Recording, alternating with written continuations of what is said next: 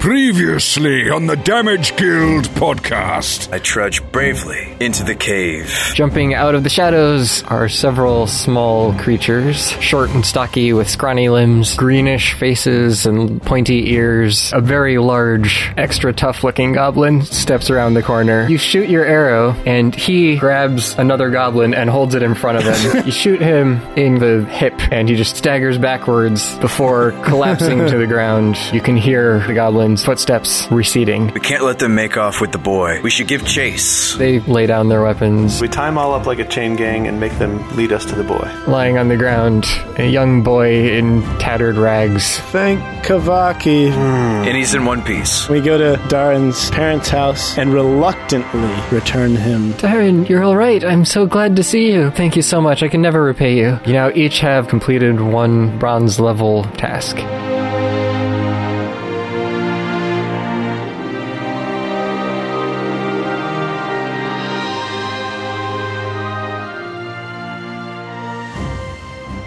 You head out to, back to your caravan, and all the wagons are parked up next to the inn. The animals are in the stables, so you just climb into the wagon and curl up and fall asleep, I guess. And pitch a tent. Pitch a tent.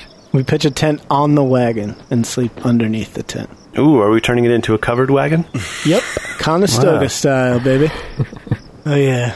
Like, we have Shabba, and then we're like, everybody else is leaned up against Shabba, and we're just kind of sleeping together. Yeah, it's me like this with my arms out, and you guys are like in my arms like my babies. and Stripey nestled into my uh, other.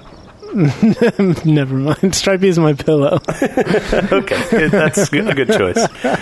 Yeah, in regards to not staying at the Saber, you know, my my saying is always a penny spent is not a penny saved.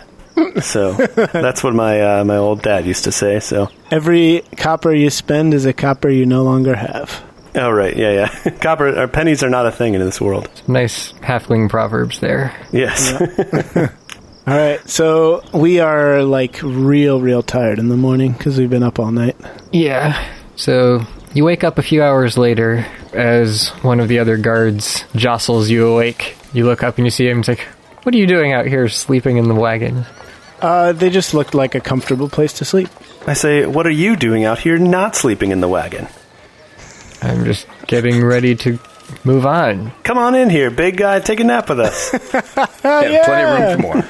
Yeah, why didn't you snuggle up with us? Well, Whatever. It's, it's no hair off my beard, yeah, so we'll catch you tomorrow night then. How about that? And I'll have a big snuggle fest. I'd rather not. Dwarves don't snuggle. It's just uh, just like a, a law. It just if two dwarves try to snuggle with each other, they just repel. They're like magnets. They just okay. Interesting. Didn't know that about dwarves, but I'll have to study That's cool. this phenomenon, turn it into a device. Stand yourselves up and let's get ready to go. yes, sir. You depart in the morning uneventfully, heading back out into the forested mountains. We're getting real into the mountains now, huh? that's right. Yes. You're about third of the way, maybe halfway to the peak of the mountains compared to the starting point at the bottom. I ask one of the, the cart driver who's closest to me, uh, how far outside of town you think we are, sir? Outside of which town? Brentley Gate? I don't know. When are you asking? Uh, I'm asking after 20 minutes. So you're probably two and a half to three miles outside. Two and a half to three, that's a very important distinction you're making. You need to measure with exact specificity how far we are, sir. Are we two and a half or are we three? Because if we're not three, I wait until we're three, and then I cast my fireworks spell, and I'm like, we can have fun again! Yeah, Tokas, you have a fireworks vial, right? oh, of course, and I produce a vial from my. You told me about that, yeah. Why can't I bandolier, bandolier? There we go. I can never think of what that Bandolier. thing is on my person, and uh, I smash it on the ground. Whoa! But when you hold up the violets, it has like fireworks inside it constantly going off. Oh. Is that what it looks like? Uh, No, I, I, So I thought it would like produce fireworks when I smash it on the ground. That's what I was thinking. Oh, that too. I'm, I was saying beforehand, both. But you know, Figured you could launch it into the air and it would explode like on the Fourth of July. But yeah, Okay, that would have been way cooler. Why didn't I think of that, Java? I mean, It's- it's your it's a invention. Violapult, right? Like Do whatever it you want. launches things. Okay, so I light the wick and I've loaded into the Violapult and I launch it into the air. What are we celebrating again? Fun! We're celebrating fun. and magic. Yeah, because we're three miles outside town, which means we can cast magic and we can have fun. Okay, well, I launch it not in the direction of the town because I don't want to get another citation. Oh man! but now that we're three miles outside of town, does that also mean we have diplomatic immunity? Yes, we do. Okay. We have immunity from all their laws. How does that apply? In that case, Tokas, fire away. what, in the direction of the city? All right, you got it. Yes. And then the firework explodes and it, it's like skywriting and it says Brentley Gate sucks. and then it just fades away. As you recall, that was one of the laws that you believe applied to the entire country. what? No oh, fun in the What? entire country? No magic within three miles of any settlement. Oh, okay. Phew. I thought we were going to be in big trouble. Cripes. All right, so as long as luck around, I, I make a perception check. Are there any other settlements within three miles? Um, considering you're in the middle of the forest, you can't see that far. Oh crap!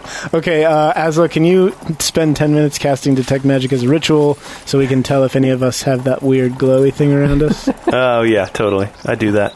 Okay, all right, All right, you don't find that tracer on you. we good here? All right, sweet. Okay, we keep going. And then we say to the cart driver, "Let us know when we're about to get three miles outside of the next settlement, so that we can celebrate again." So we can do our celebrating in advance in preparation for the misery that is to come. Yeah. Gotta have fun while we can. She just looks at you and says, I'll tell you, but um, I'd rather you not do anything to attract undue attention. Oh yeah, okay. We'll just do fireworks to ourselves in our heads. Wouldn't that be awesome though if you could invent a fireworks snow globe? It's like a snow globe except it's just fireworks going off in it all the time. Anyway, Sounds like a challenge, Tokas. It does indeed. You can just fill it up with gunpowder and shake it up, and it just sparks every time. sparks. yeah. The day passes, and eventually you find your way to the next town of Blickton. Ah, Blickton. So, Blickton is a small hamlet, only a few dozen buildings altogether, and it seems like the whole place is kind of built up around one large structure in the middle that appears to be the inn. It's several stories tall in contrast to the surrounding buildings, which are all only single story. And this one central building seems to have been built around the trunk of a large oak tree, which emerges from Oh, the top and oh, awesome. shades the entire structure. Ooh, cool. Hmm. Tree people. Sweet. And so we're like in the forest now. We're like in deep. Yeah, Okay. So Elbrit pulls the caravan up next to the inn and says, "All right, we'll be spending the evening here. Be ready to set out in the morning again. And you look like you should get some early sleep tonight because you've been pretty tired today." So We did have a rough one last night. That's true. I would have slept better if you had less body odor, Shabba. We were, I was like right under your armpit. what can I do, right? Bathe. yeah, well, I could bathe, I suppose. I mean, a man's got to have a natural smell. Yeah, we did have a rough night. We did only, you know, rescue a child from the clutches of some evil goblins, only to return him to his evil parents, who uh, were going to neglect him, undoubtedly. Oh, you're right. His wicked stepmother, who was actually his real mother. I feel so bad for him, and they're going to put him in the public school system too. Yeah, that's the worst part. They're, uh, I don't know. I almost feel like we should have just uh, taken him back to the goblins after how poorly they treated him. But maybe that's just me. we should have abducted him. We could have hired him. How old was he? He was 10. What is the legal working age in? Oh, there is none. yeah, It's, it's pseudo medieval society. There's no. Like, you could be a page boy at like 6, and then a squire at 13. But this country may have its own rules. Maybe you can start working at three. Who knows? Yeah, because, I mean, you're not going to be having fun, so you might as well be Right. Might as well work. earning a living. Yeah. Once we leave this place, remind me never to bring us back here again. I, yeah, I'm down with that. Okay. Cool. All right, let's go into the big tree. Yeah. Let's check out the big tree and see what else is going on in this town. So you head over to the building. As you enter, you notice that the bar is populated largely by dwarves, including the bartender. Hmm. A few humans sit here and there, but it seems as if half the eyes in the inn are pointed to a particular table in the far corner, where half a dozen elves, each armed to the teeth, sit and talk quietly amongst themselves. Wow. You notice that the other tables nearby the elves are empty. Okay, so the elves are all at one table, and everybody is being racist against them here. Dwarves in a tree. I never thought I'd see the day. Well, the Dwarves in a Tree is more also the name of your new uh, novel, isn't it? It is, yeah. Yeah. Dwarves in a tree. or maybe your new like experimental rock band. Dwarves in a tree. A Keebler story. How did they make those cookies? Uh, you also see a lone human bard who's playing an upbeat tune on a small stage built around the tree trunk, which is in the center of the room. And he's clearly unhappy that no one seems to be paying any attention to him. I go up and grab his lute and smash it on the stage, and then hand it to Azlo. And I say, "All right, Azlo, show him how it's done." oh, oh, wait, Actually, no, no, no, definitely don't do that. I will go sidle up to the bard. okay, he's on the stage performing. Um, I'll sidle from below the stage. Um, I will approach him, and I will walk up to the stage and try to get his attention. And do like what is the like Yeah, yeah, spirit fingers. spirit fingers or metal fingers where when he solos? Yeah, yeah. Well, he notices you coming up and he looks a little bit pleased to have someone looking at him. Hey, hey, can can I talk to you for a minute? Sure, just let me finish this tune. So, yeah, he plays out the rest of his tune, and half a dozen people in the bar clap afterwards. Then he looks down at you and he says, Do you have a request? Uh, hi, Azlo Tendertoe. Nice to meet you, and I offer him a handshake. Flughebii Phaeguv at your service. Whoa, mind uh, throwing that one back at me That's again? quite a name you've got there, sir. Yeah. I just imagined like a pink-haired '80s rock opera guitarist. With platinum blonde hair like the Goblin King from the Labyrinth, like David Bowie's haircut. David Bowie. He's got blonde hair, decently long, kind of tied back in a ponytail. Flughebii Phaeguv, you say? That is my name. I'm known in all the lands about. Surely you've heard of me. Uh, your reputation might precede you. Could make a history check. Oh, yeah, definitely. oh, man, natural 20. Hey, hey. So you have indeed heard of him. Okay. and you know that he's actually a pretty famous bard. Um, he travels in Erevac, Aranth, and Dinesha, so kind of north and east of Ormog. Oh, I have your poster inside my tunic, and you just like lift up your shirt, and it's just like an image of him. I just have his face tattooed onto my chest. yeah, oh, yeah, I have heard of, big heard of you. fan, big. You, big uh, you fan. play in Aravec and some other places? Would you sign my chest? I do indeed. Wow, that's awesome. I'm, uh, yeah, like I said, Azlo Tendertoe. Um, I am also a musician of sorts. Um, listen, I just had a question for you. What, uh, can you tell me what exactly is going on here? I feel like there's a little bit of tension in the room. Oh, um, those elves came from Migradil up north. I think they're some sort of ambassadors or something, but the dwarves and they don't really get along too well. Huh, why is that? It's just some old animosity between the two. Glenhammer and Migradil just aren't too friendly and haven't been ever since the Empire broke up. My guess is they've brought fresh imports of fun, barrels and Yeah. barrels of it. and no one here can stand it.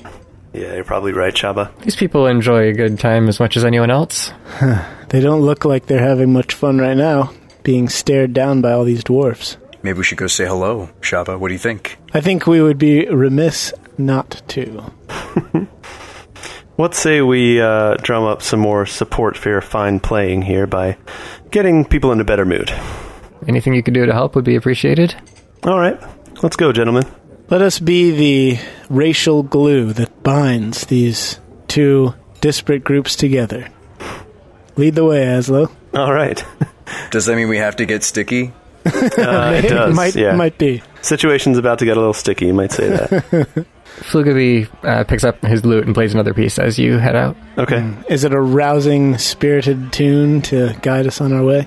Yeah, it sounds like he's playing another upbeat, danceable jig type thing in hopes of getting someone excited to listen. I'll start walking over toward the elves' table, nudge Shabba, and I say, "Follow my lead." So I'll start dancing as I walk over there. I do the uh, the running man, and then I'll go over to the elves, grab one of them gently by the hand, and say, "Come on, let's dance." And I'll try He and like immediately pulls out his sword. Oh, boy, oh boy. I back Whoa, up. whoa, Whoa! whoa. Hey, hey, hey! All right. Who are you? How dare you touch me? I step in front of Azlo. I'm sorry. I'm sorry. He meant no offense, but don't hurt anybody here. I, I poke my head around Shabba's side and I say, I'm just a purveyor of fun, that's all. I know that it's sort of illegal around here, but would you like to have some fun? That's all I want. All I want to know. We're here on business. We don't have time for petty amusements. Please leave us alone. I mean, only if you count fun as business, like the business of fun. I'm just trying to have have a little jig with you, that's all. What do you say? And I start tapping my feet. The man that you're talking to, the elf that you're talking to, gives you a severe frown and starts to look back towards the other table. All right, you can't talk to Azlo that way. I barge in. Tokas just can't take it anymore. And I say, listen to me now, you well dressed, skinny elf, you. I should really take some fashion tips. Anyway, Azlo was just trying to be nice. So, what are you guys here on business for anyway? We're ambassadors from Migradil. We're on our way to the capital. Well, you're really bringing the whole mood down, your ambassadorship. so we'd really appreciate it if you would let this tavern be a place of mutual respect and joviality. We're all just trying to sit here and be with each other and have a good time. Is that too much to ask? You're drawing swords out of the blue? These dwarves here don't seem interested in having a good time. Well, we are. Doesn't mean you have to take out your sword and slice us up like a $2 cantaloupe. How do you know the price of cantaloupe in this town? When someone unexpectedly grabs you by the hand and starts pulling you away from your companions, Then you think you're probably in love. That's what that means. he does sheath his sword. Good, good. All right. We don't want to start any problems here either, but these dwarves don't seem to be enjoying our company. In fact, I think we'll just retire early tonight, as soon as we've finished our meals. Well, you know how dwarves are. They're always griping and grumping about something. Just forget them. Let's, uh, you guys mind if we pull up a chair? One of the dwarves nearby hears that. he says, Oh, we've got plenty of reasons to be griping and complaining about these elves coming into our fine establishment here. Oh, yeah? Like what? Name seven. I say, Shabba, no! what he means is don't name any of them. Yeah, so you need the golden rule to apply here ratio. For every insult or bad thing that you want to say, you need to balance it out with like two or three nice things. Then you have to say them first. All right, so what's your problem with these elves, huh? Remember what I said? They're foreigners here. I mean, we're all foreigners here. We all come from Glenhammer too, but they've traveled much farther and they're not familiar with our ways. Okay, so like, what are some hmm. ways that we can be familiar with your ways? Because we're not familiar with your ways either. So let's say that you were to get to a point where you could accept somebody who is an outsider. What would it take? What would what what of your ways would we have to learn in order for you to accept us? Takes more than I'd care to explain to you right now. Okay, well then let's just be friends and uh, cut out the the all the excess bureaucracy. I thought the way to a dwarf's heart was to just drink a pint. Well, that's what I'm trying to. I'm trying to true. get to the point where these dwarves and these elves and us are willing to sit down at the same table and enjoy each other's company. But for some reason, they seem reluctant. There's nothing these elves can do to make up for what their country has done to us. Oh, such as Back when the Empire first dissolved, Glenhammer controlled much more of these mountains than it does now. When we fought the elves up north, eventually they pushed us back into this tiny section of mountains. oh, So a territorial dispute. Granted, they don't have that land in the middle anymore either, but still, it's their fault for driving us out. okay. So you wanted the same land that they did, and because they won, now you're being sore about the fact that you lost. He just scoffs and leaves it at that. Why didn't the dwarves just take the underground and the elves can have the upper ground? That's a very good point. what really do what use do dwarves have for forests and trees? And it's super cheap. The the real estate down there, it's so cheap. It's bargain basement prices we're talking here. Do you not recall the invasions from the underworld around that time? Uh, I, I might not have been alive when that happened. Go on. There was hardly room for us dwarves underground, with encroachments from the denizens of the deep constantly on our doorsteps, forced us above ground into these mountains to less hospitable terrain. I see, and that's where you still live because of the the invasions. You've never gone back down. Many of us do still live up here. Our capital has been reclaimed, as have a few other cities here and there. I see. So, are you and the elves still uh, fighting over territory to this day? No. So this is like something where like so your grandpa's grandpa was racist against elves because they fought each other and because they passed that generational racism down to you you now have the same resentment toward them even though they've never those elves sitting at that table have personally never done anything to you You forget about the long lives of the elves and dwarves. Many of us do remember that battle. Okay. All right. So you're sore at each other for something that happened 200 years ago, which to you doesn't feel like that long ago. You short lived races never understand our ways. Yeah, it's really difficult for me to wrap my mind around this because I can't hold a grudge for like a day, let alone 200 years. it's a real, just a foreign concept to me. So you, the the people sitting in this room, the elves and the dwarves, it's possible that you guys have actually fought in the same battle several hundred years ago against each other. One of the other dwarves pipes up here and says, I fought for our lands. I don't know if these elves here happened to be in any of the same battles I was in, but might as well have been. All of their kind. Huh, yeah, I see. Okay, I'm uh, I'm very much in the wrong here. I totally see where you're coming from. Uh, that's the case. Yeah, you guys, you guys probably should hate each other because that's a real, that's a real healthy way to go to go about your lives. Uh, it's just hating someone based on the the points of their ears or the cut of their beard. or lack thereof. Yeah. All right. Well, I can see that there's no real way to bring you you two uh, groups together.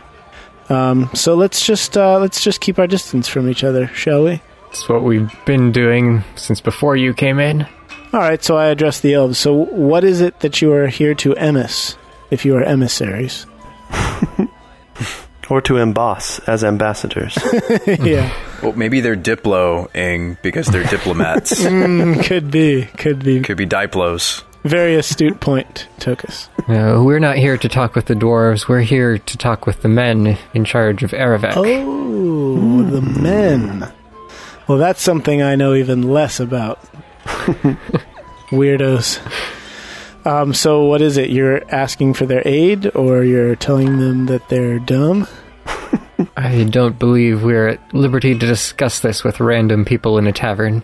Well, we are not random. We are. Well, I've been myself the entire time I've been here, and my whole life before that. we are the farthest thing from random, okay? You could say that we were planned, you know, like like Planned Parenthood, I have never changed who I am, and I'm not going to start for you, Buster. like literally written down in a book and then imagined. We're in the book. We're in the Sapphire Sabers book, He's right. so we're like very not random. Did I mention we're part of the Sapphire Saber? You have no business with us. Enjoy your drinks and let us enjoy ours. Fair enough. Tokas, what say you on the matter? All right, so uh, I grab the closest elf, or no, I don't. No, but I, I get closer. Don't do to elf. that. They get And I say- chopped do off. that. Hey, you know, I didn't want to be the one to tell you this, but see that dwarf over there? And I point to the dwarf at the other side of the bar strategically.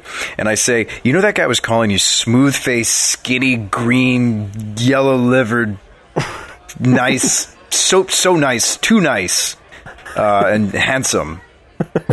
but in an ugly way. and he wants Man. he wants to uh, he he wanted me to tell you for him that your mother's even uglier than that. Wow. Jeez. Uh, I kind of like this, actually. In Goliath Society, when we have a grievance, we get it out physically. Your mother's so ugly that when she worked in the Keebler tree, the cookies tasted terrible because she was so ugly. At this point, I grab Tokas by the back of the collar and just yank him What? backwards. As, wait, uh, Okay, first I'm gonna have you make a deception check. all right. I'm not too good at this one, guys. Ooh, but that's an 18 Nice. Make a persuasion check to see how well you can convince him to fight. to really sell it. Get him riled up. Yeah. I give Azlo a wink before I make my persuasion. I'm not going to help you, like, incite a fight. no, no Bardic on this? Okay. I hope I. Ooh, another 18. Besides, you've already said it. Uh, 17. The elf looks at you and says, "Oh, he said that, did he?" Oh boy. And he looks over at the dwarf. Yes, I nod and I say yes. Yes, he did. Dude, I, I really like this because if they can't be friends, they might as well brawl it out, right? Yeah, I pull out my smartphone and start recording. That's how we used to do it in the tribe. Like, you have a problem with somebody, you just beat it out of each other. Mm-hmm. I like this idea. I go over to one of the dwarfs across the room and I whisper something in his ear, and then I, like, stand back. What do you whisper in his ear? Like that, you can't hear, Thane. It's a whisper, God. You're not allowed to know. So there. yeah, I say, that elf over there says you're short. and then I laugh like that. You make your checks too. You were trying to get out of rolling, weren't you, Shava? I've run after Shabba and I'm like tugging on the back of his tunic. I got a 15 on what was the first check? Uh, I mean, Deception.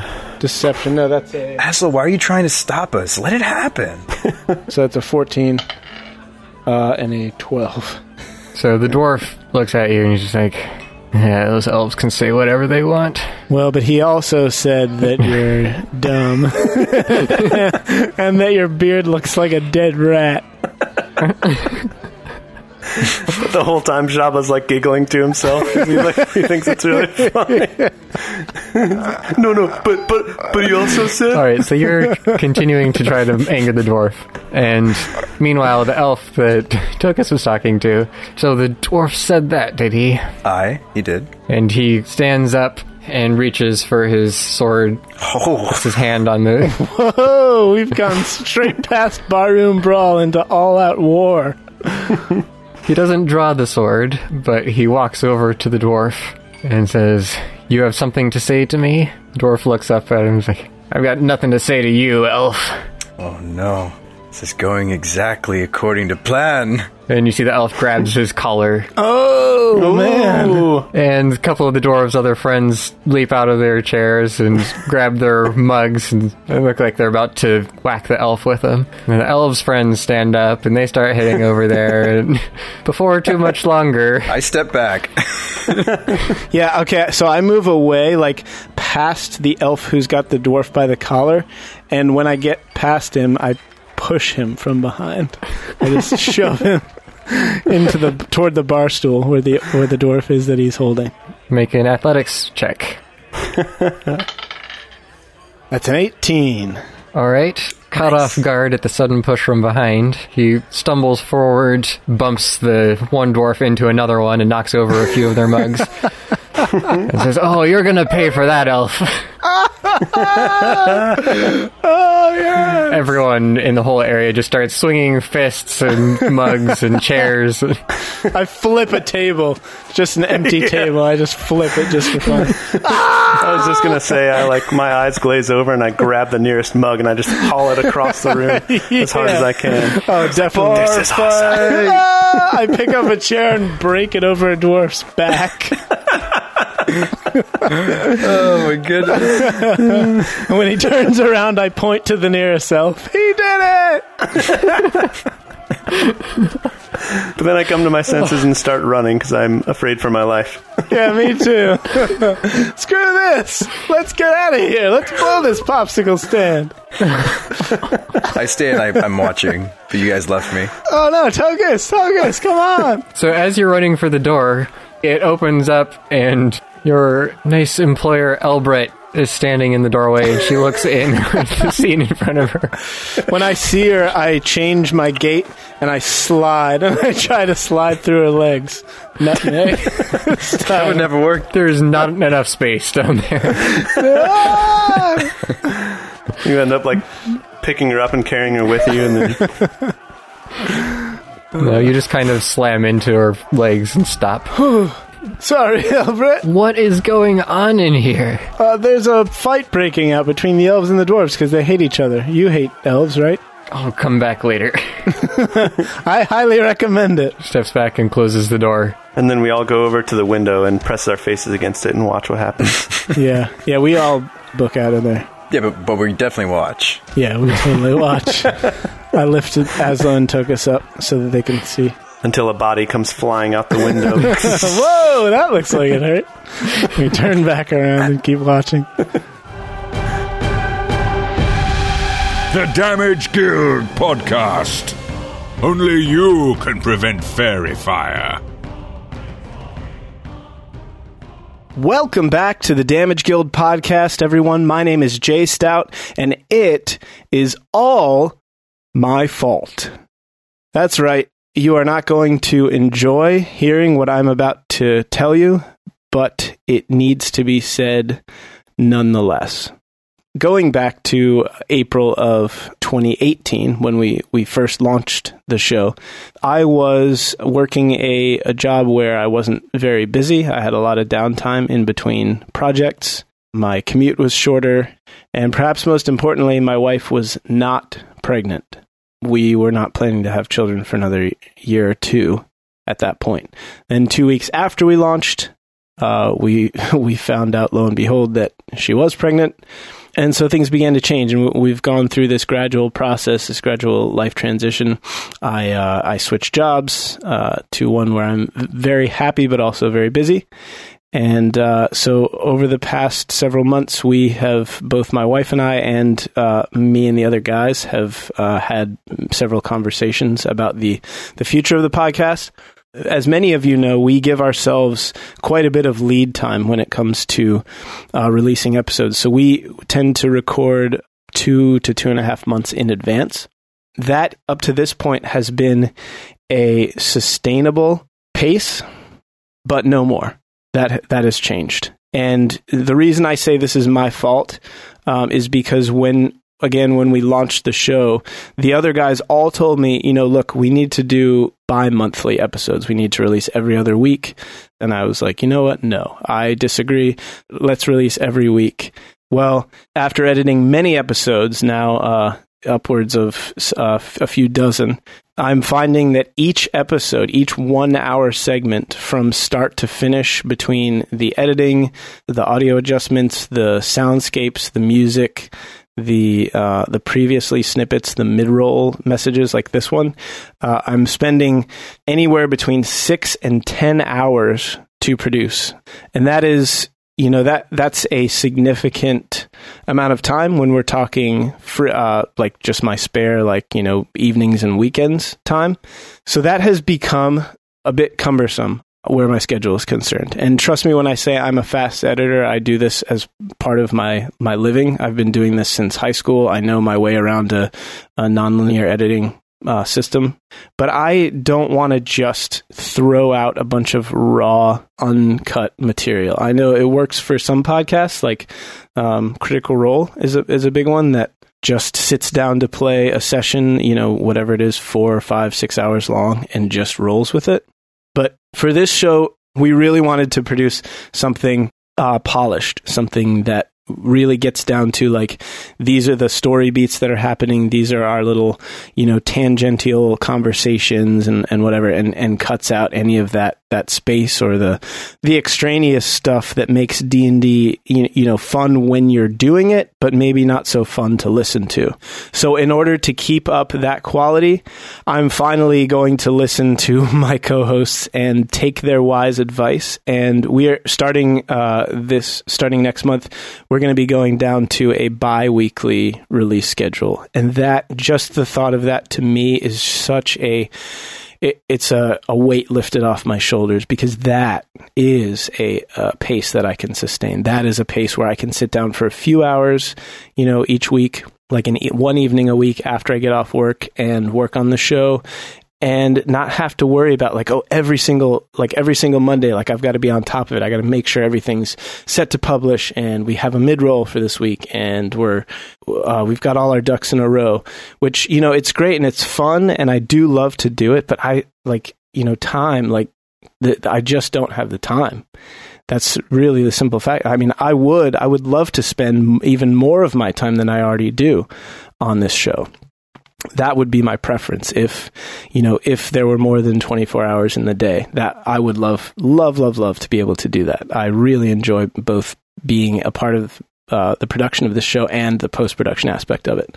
So don't think that this is a cop out, like I'm trying to, you know, lighten my load, get out of doing the hard work. It's really just the, the fact, and this is something that I have reiterated many times uh, in these these messages to you, our listener. Hold your loved ones close.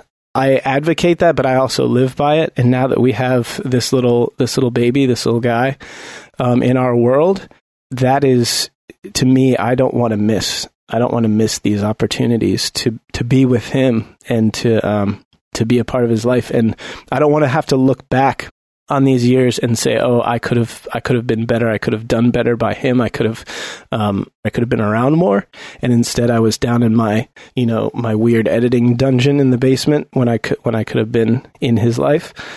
So this to us is just, um, it's a transition point, but it, it's it's what we need to do to not end this show none of the four of us in any way shape or form want to want to stop the show. We are going to keep this going um, for a very long time to come and we want you all to be with us and so this has to be the way that we do that. This has to be the next step.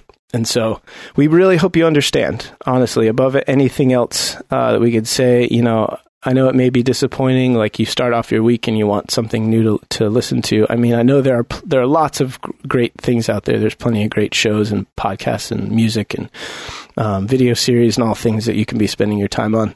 But we we want to stay with you and we want to stay connected and we we really want to keep doing this. And so so we are. And so that's that's the future of the Damage Guild.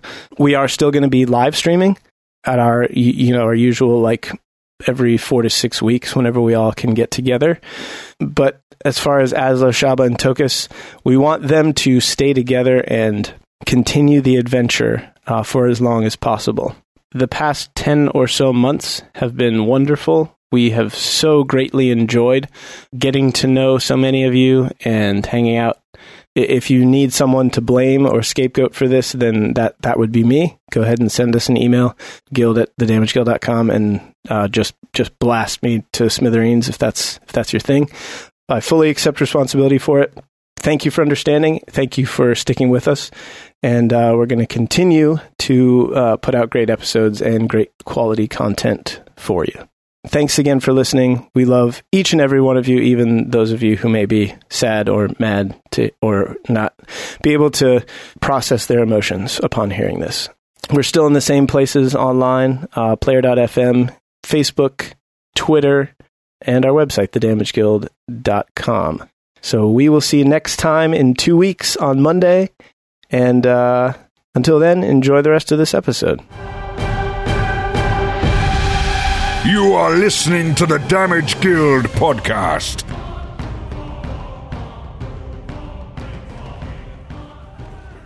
Azlo, I forgot about how we could have turned that into like a money scenario. No, oh. it's good oh, enough. It's good enough just for the pure enjoyment of it. Look, the government doesn't want us to have fun. What are we having right now?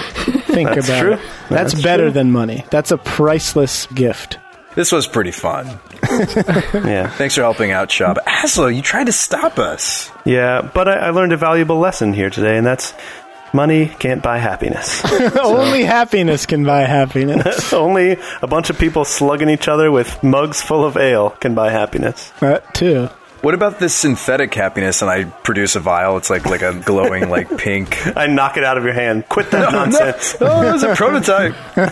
we all like gaze into each other's eyes after we smell the the fumes. Uh.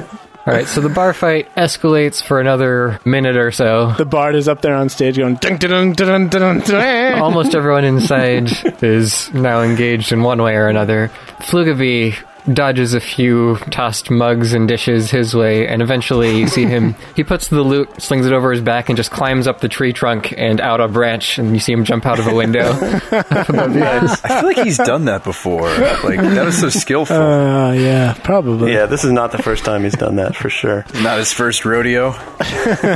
The bartender jumps out into the middle of the room and, with these massive metal gauntlets on, gives one clap, and this deafeningly loud explosive sound erupts in the whole room. Whoa. Everyone gets knocked back and blown to the ground, and you outside even are feel the shockwave of this blast. Whoa. Oh, he did a magic.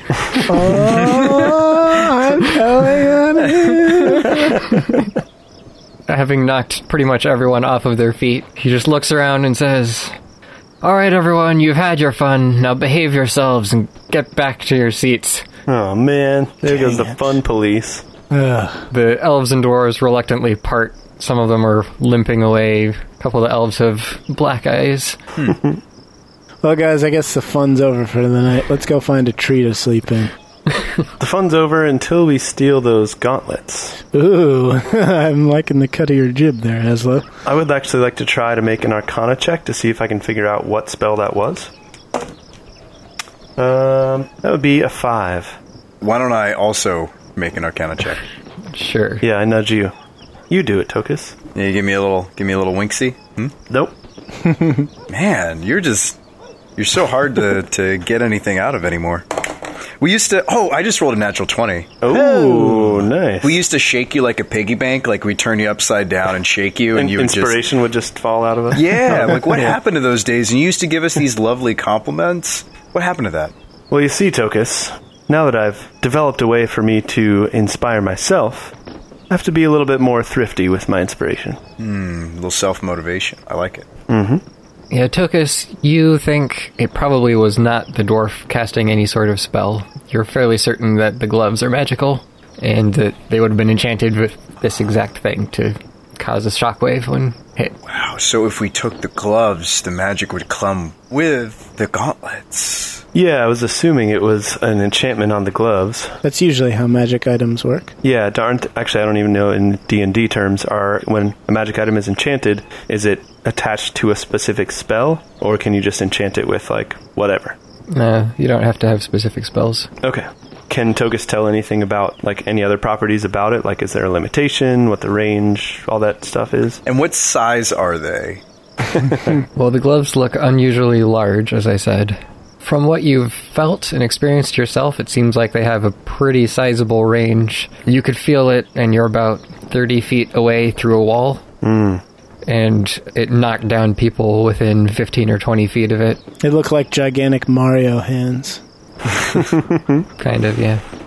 I don't think there's a whole lot that you could necessarily tell about it beyond that, just from watching the one use. Jot that down in my notes. After this all happens, I will watch the bartender to see if he like carelessly leaves them lying around, perhaps out in the middle of the floor. And uh, if he does, then I'll go for it. If not, I will uh, walk away. Yeah, surely he can't bartend in those things. I mean, know, he's right? going to put them away. We need to watch where he puts those away. I will not be party to this. I will go build a nest in a tree branch while they do this. We come back, you're like nesting. It's like a Goliath-sized bird's nest. You're like regurgitating food for little birds. Shabba, what happened? no, for in the last Stripey. half hour. For Stripey, are you kidding me? Oh, right, right, right. Stripey. All right, so you watch him for a while, and after he sees that things have mostly settled down, you see he takes the gauntlets off and then walks into a back room for a bit and comes back about 20 seconds later without the gloves. The old back room. Azlo, we need to get into that room. like, true. no offense. Granted, we've got some pretty nifty magical items, right? We've got a rope that retracts, and we have boots that walk themselves, and I mean, you know, and and there's a light that never goes out. But lyrics aside, There is. I think those would be really, really cool. I, I, I would love. We could even give them the stripey, but I would love those gloves. Yeah, whatever happened to those boots? cuts to a shot of the boots, and they're just still out on the trail walking. Yeah, oh no, we forgot to tell them to stop walking. Tokas is wearing them. okay. Yeah. Yeah, that's right. They're so comfy. Yeah, they're like Uggs, your favorite favorite kind Yeah. of boots. We determined that they don't look like Uggs, though. So that's good. That's a plus, as, as far as I'm concerned. They don't look very ugly.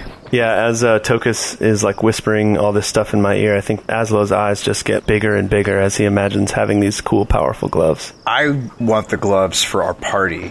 Are you sure you want the gloves? Because I feel like you're just going to fence them, aren't you, Azlo? I know you. I know the way you think.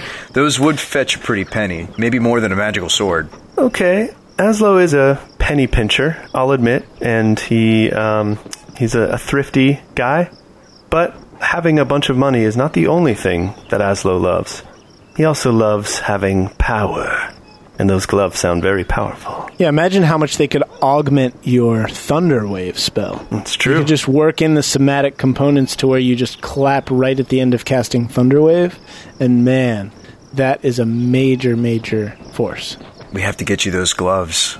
It's the only way. But I also don't know if I could really feel okay about myself just stealing these gloves from an innocent person.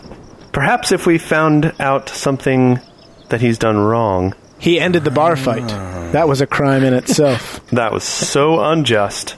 These two groups of people were just trying to uh, negotiate, Hash out their differences. hash out their differences, and he stepped in and he's basically allowing them to keep hating each other. Right. They're harboring grudges because they haven't been able to work it out through physical violence. So he's guilty of a hate crime. Basically, yeah. So basically, he's an evil person. Well, that's guilt enough for me to go in there and take those gloves. Let's do it. it's like Mission Impossible style, like you lower me in.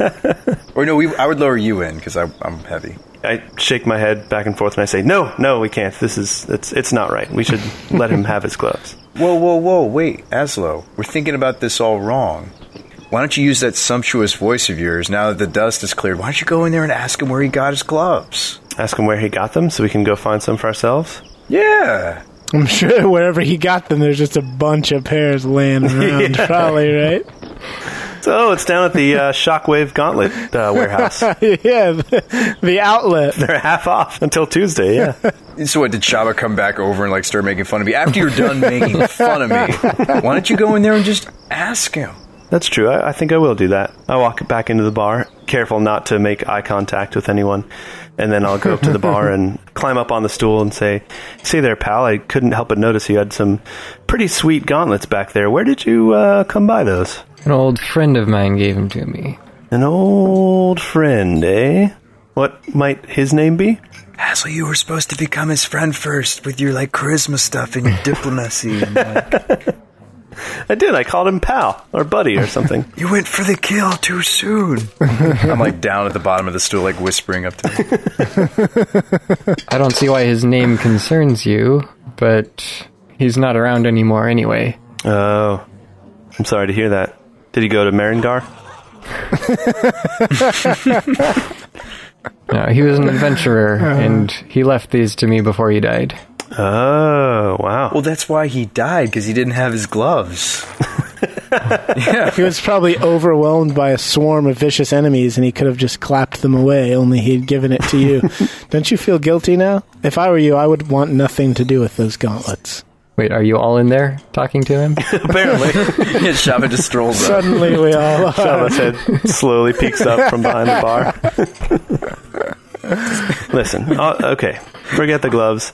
I just want to know: Are there any like heinous crimes that you've committed anytime in the past? if you want to tell us about, if you just need to get it out, get it off your shoulders, you can just let us know. I run a nice upright tavern here. There's nothing that I have to hide. Well, it's not what I was hoping for, but that's all right. You know, maybe what he needs, and I, I pop up on the stool with you, Azlo, if that's okay. Can we go sit up there? You know, maybe what you need is an appraiser. I mean, like, let's be honest. When was the last time you actually used those gauntlets? And I know they have sentimental value, but what if we sold them for you? you Azlo's very good at selling things, aren't you, Azlo? I have a way with words. I have no intention to sell these gloves. I use them surprisingly frequently. Right, but we're only asking for a small finder's fee. This tavern isn't always friendly, and when we get guests that cause trouble, I need to be able to end that trouble. Yeah, but doesn't this like affect your Yelp page? Like, bartender doesn't employ bouncers, uses, you know, seismic gauntlets instead. I mean, that's got to be why you only, and I like pull up my invisible smartphone. It's why you got to have like three stars. Considering that this is the only inn within a day's travel, I don't think anyone much cares about that. Oh. Wow, so you're just going to let your Yelp reviews fall by the wayside? Some business you're running here. Yeah, we didn't have to stop here. Yeah, I guess when you're the only gig in town, you can just do any old thing.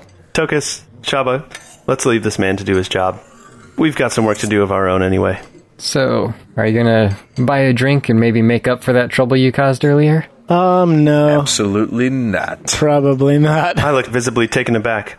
Trouble we caused? Good sir, I don't know what you mean. Well, it wasn't until right after you showed up that this whole thing started, so. Well, that is a an unlucky coincidence. We sort of have a habit of being in the wrong place at the wrong time. So let's leave before we're in the wrong place yet again. Or the wrong place at the right time. I give Shabba a nice wink and I give him some gnomish inspiration, you know what I'm saying? All right, you're right, Shabba. Let's let's uh, let's get out of here. All right. I take you out to our nest for the night.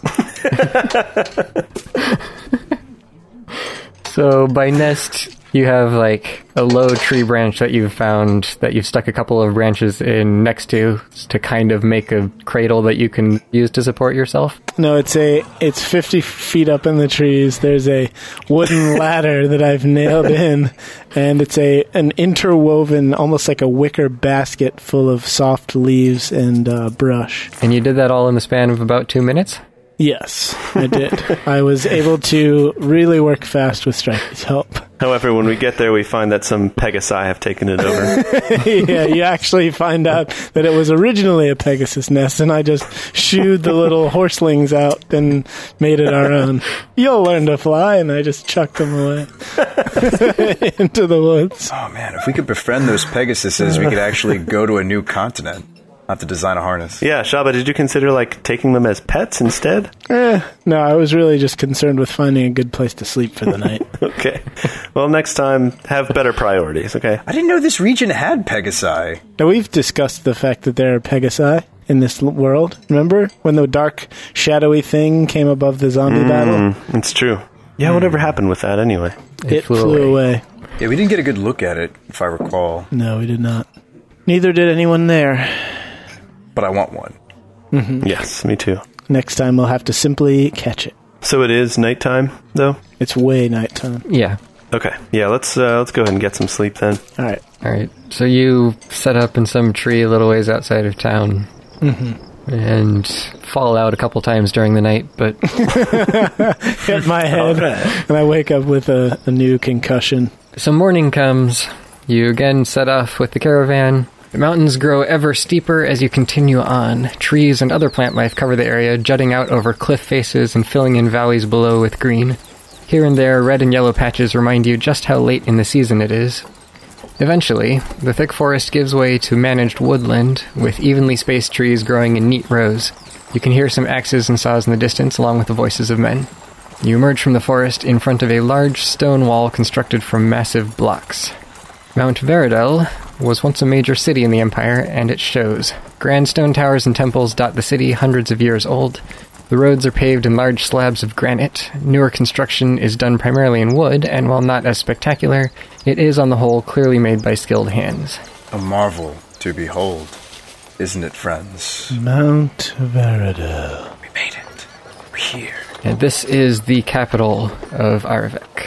And then only one more town to Glassrock. It's the last one. This is the last stop before Glassrock. Before Glass Glassrock, yeah. Yep. What do you guys think we need to do while we're here? We only have so much time, Azlo. What do you think? Game plan. This is the capital. Yep. This is the capital of Erevac. Hmm, so this would be a good chance to purchase things that we might not be able to get at smaller towns. Those elves are probably on their way here that we saw last night. That's unfortunate. We should avoid them. Might not be leaving immediately with those black eyes they have. We've set them back a little bit. Uh, Azlo, what's the company bank funds looking like these days? Well, we have uh, 22 gold, 4 silver, and 4 copper pieces in party funds. Should we do some divvying up? works for me. I reckon. Yeah, is this like a trade town? Like this would be, be a good place to stock up? I imagine if it's the capital. Yeah, there's plenty of places here that you could trade or buy things. So if we divide up the party gold, how much does that give us each? I was just working on that. Let's see. Uh, so 22 gold, and it's 40%, 30%, 30%, right? Yeah. Thanks to an offhanded comment that Sean made in the first episode. What? Oh yeah. It's all your fault. Hey, hey, we got to keep it. It's in the contract that I've tried to change, and like every time I try to change that part of the contract, like Azlo makes sure that it remains that way. right. All right. Each of you get six gold pieces. All right. Then I get eight. Wait, what about all the silver and all the cents? I'm working on it. We're getting there. You can just leave that for later too. Yeah, we could just leave that in the guild. Is kind of what I'm getting at. Like, I'm happy with six gold. Um, I I'm gonna find a massage parlor and get a back massage. Yeah, it's been way too long since I've had one of these. I've always wondered what it would feel like. So, is there a place like that? Maybe like a strong, burly dwarf that can give me a good rub down. Yeah, sure. You find a masseuse, an older human, he's like 60 or something, Okay. and he says, I've never worked on someone with quite as tough skin as you, but I'm sure I'll be able to do something. All right. Yeah, I got a lot of knots back there. What'll it cost me? Seven gold for an hour and a half. Holy Whoa. shnikes! That's a I mean, not lot seven gold, seven silver for an hour and a half. Oh, okay. That better be a good massage. Azlo, Azlo, can I borrow a silver piece? I only have six. Uh, let's see. Silver piece. Yeah, sure. Oh, you know what? Actually, scratch that. Um, I'll go ahead and pay you double if you throw in a massage for my badger here. I've never worked on an animal before. I'm not sure they'd take too well to it. That's fine. He- He's got backs like just like the both of us have. I mean, he has a back. He's got one of them. He doesn't look very friendly, though. It's actually a very rare dual-backed badger. it's uh, going extinct. This is a once-in-a-lifetime opportunity to massage the back of a of a dual-backed badger. It is. Uh, yeah, no, he'll he'll be fine. I'll just pay for me then. So six silver. Yeah, he'll give you your, your change if you pay gold, too. Okay. Or you said seven silver. Yeah. But now he's contractually obligated to accept six, so I just roll with it if I were you. yeah. All right. So that's what I do. You said like what? An hour and a half. Yeah. Sweet. So at the start, you barely feel anything, but eventually he kind of realizes he's not getting through your hide. He takes out a mallet. A meat tenderizer. yeah. Wham. And he starts working harder on you, standing on your back and jumping up and down on spots. Yeah, he's like beating me with a sledgehammer, and I'm like, okay, I'm starting to feel something now. Keep going. By the end of the time, though, you're feeling a little bit sore, but in a good way. Man, Phew. it's quite a relief. Kind of exhausting work. I'm trying to think what uh, luxurious service Azlo would seek out. I find it amusing that you're scrimping and saving all this time trying to get every last gold piece, and then when you finally get some, you're like, what can we splurge on? Yeah, Sh- Shabba is more about like the experience than the material possession, so that's why I went for something like that. Hmm. So the town is mostly human, although there are a considerable number of dwarves clearly trading from the nearby kingdom. There are a handful of other races. You see a couple of halflings here and there. You see maybe a couple of elves or half elves, but it's mostly humans and dwarves. You also see a few that have some sort of monstrous lineage, perhaps hmm. part orc or ogre or something. Wow. Hmm. So they're kind of like grayish green almost, or Some of them, it's just trying to think how I would tell. Yeah, they have different odd skin colors and spots on their skin and large protruding fang type things. Yeah. Well, don't know what I would talk about with them. Yeah. I mean, how's the tusk? I mean, weather. I mean, I mean, Yeah, you get a good idea of what's been going on in the city. This place is in frequent trade with the dwarves. There's mines that are running all the time around the clock, mines and refineries that provide ore to the dwarves in exchange for the finished products and gems and such. There's a lot of history to be had in the ancient buildings here. We'll have to come back and go to a museum sometime. This used to be a major city, and then it declined shortly after the Empire fell as all the wars were breaking out. And once Erevek was established here, they claimed it as their own and rebuilt it to somewhat its former glory. Yeah, Tokas, you haven't by any chance happened to build like a any kind of device that detects metal in the ground, would you? Oh, that's an interesting. I had never thought of that.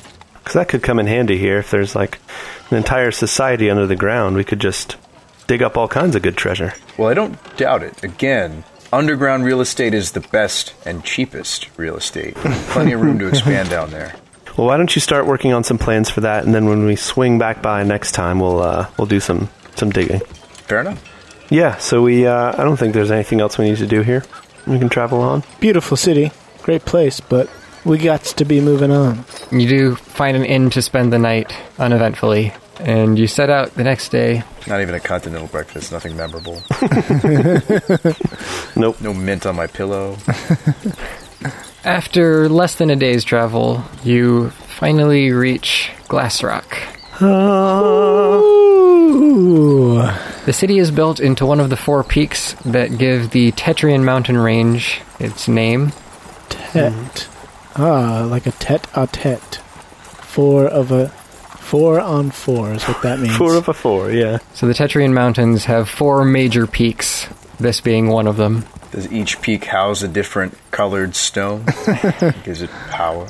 These peaks stand out from the rest because they tower considerable distances above anything nearby. Hmm. It has much steeper and rockier faces than any of the other mountains here. And you see a stone arch bridge leads to the city from a neighboring mountain, crossing the half mile chasm in a single span. Whoa. What the heck? We have that kind of engineering technology? I grab Azlo and I say, I feel even shorter than usual. You mean in real life? No, in this In this world. life. Well, perhaps the dwarves do. Ah. Guys, let's all be dwarves. They're cool. Dang, yeah. I I've changed my race. I'm now a dwarf. But but my heat my heat says I have gray eyes.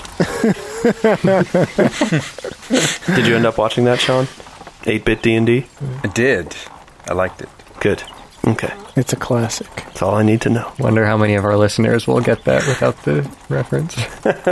Created by the Dead Alewives, of whom Dan Harmon was a part. A little trivia for you there. Hey, uh, The Dale Wives Watchtower. The mountain stands before you across this bridge. Crossing the bridge, you can tell that it was masterfully crafted. There's not just the supports and necessary structure, but it also has things like gigantic carvings of dwarven faces and even whole statues just set into the stone and built on top of it. man. Wow. I run out ahead of the caravan and like stomp up and down, and then I stand on the edge and I look out over the abyss, and I'm like, "Hey, hold down there!" It echoes back to you. oh wow, this is great, guys! This is great. This bridge is wonderful. How wide is the bridge? 80 feet wide. Oh wow. Okay. So it's made for considerable traffic. I start drafting up blueprints. This thing is an engineering marvel. I need to understand how it works. All right. Let's see who wins in a race: Tokas or Shabba. Ready? Go. Wait, what? In drafting up blueprints? No, to run to the other side, of course. Now, if you can draft up blueprints faster than I can run to the other side, Maybe. just shout really loud when you're done with the blueprints. See you guys on the other side, and I just run off. Elbert shouts after you, hey, hey, hey, you're here to guard the caravan. I know, but we're having a race. It's a fun race. You should do it too. she just hangs her head and starts to cry softly to herself. Oh man, there's the sigh I've been waiting for. Maybe next time I shouldn't settle for the bronze tier. Bronze. too. I thought, yeah, right. I thought the sapphire saber would be different. I mean, you're certainly paying for bronze class. I kind of shoot a jab at her. No, I, I run like halfway, like not even halfway across the bridge, like a quarter of the way across. And I'm just like, and the caravan catches up to me, and I'm just like standing there with my hands on my hips, like bent over, like, whew, whew, man, I forgot how thin the air is up here. Oh man, really, really gets it fast. I'm so not used to this anymore. All right, I start drafting up oxygen tanks, oxygen ah. vials. Man, back when I lived up in the mountains, I used to be able to run for miles and miles without having to stop and catch my breath. Living down by the water's edge makes you weak and soft. So this trip has done you some good, it sounds like. Ugh, You're getting me back into my old form, I hope. Right, well, good for you. Let's go. so yeah, eventually you reach the other side, and uh, a short way set into the mountain are these massive iron gates. They're currently opened, and you see some dwarven guards standing out front. Elbrit waves her hand at them as she passes by, and they nod, just let her in without any trouble. You pass through the gates under the crossed axes of gigantic stone statues above you and look around at the underground city of Glassrock. Oh, we're here! Made it. Oh, finally.